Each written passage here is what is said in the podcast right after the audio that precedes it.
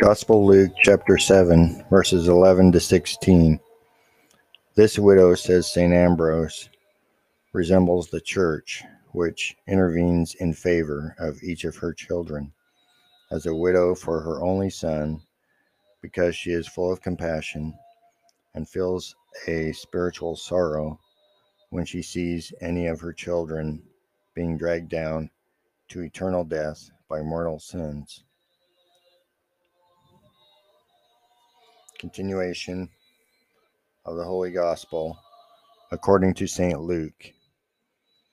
At that time, Jesus went into a city that is called Nain, and there went with him his disciples, and a great multitude. And when he came nigh to the gate of the city, behold, a dead man was carried out, the only son of his mother.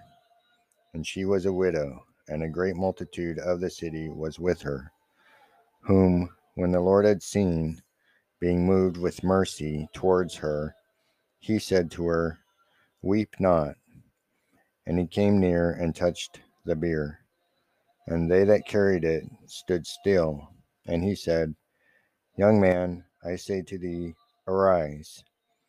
And he that was dead sat up and began to speak. And he gave him to his mother. And there came a fear upon them all, and they glorified God, saying, A great prophet is risen up among us, and God hath visited his people.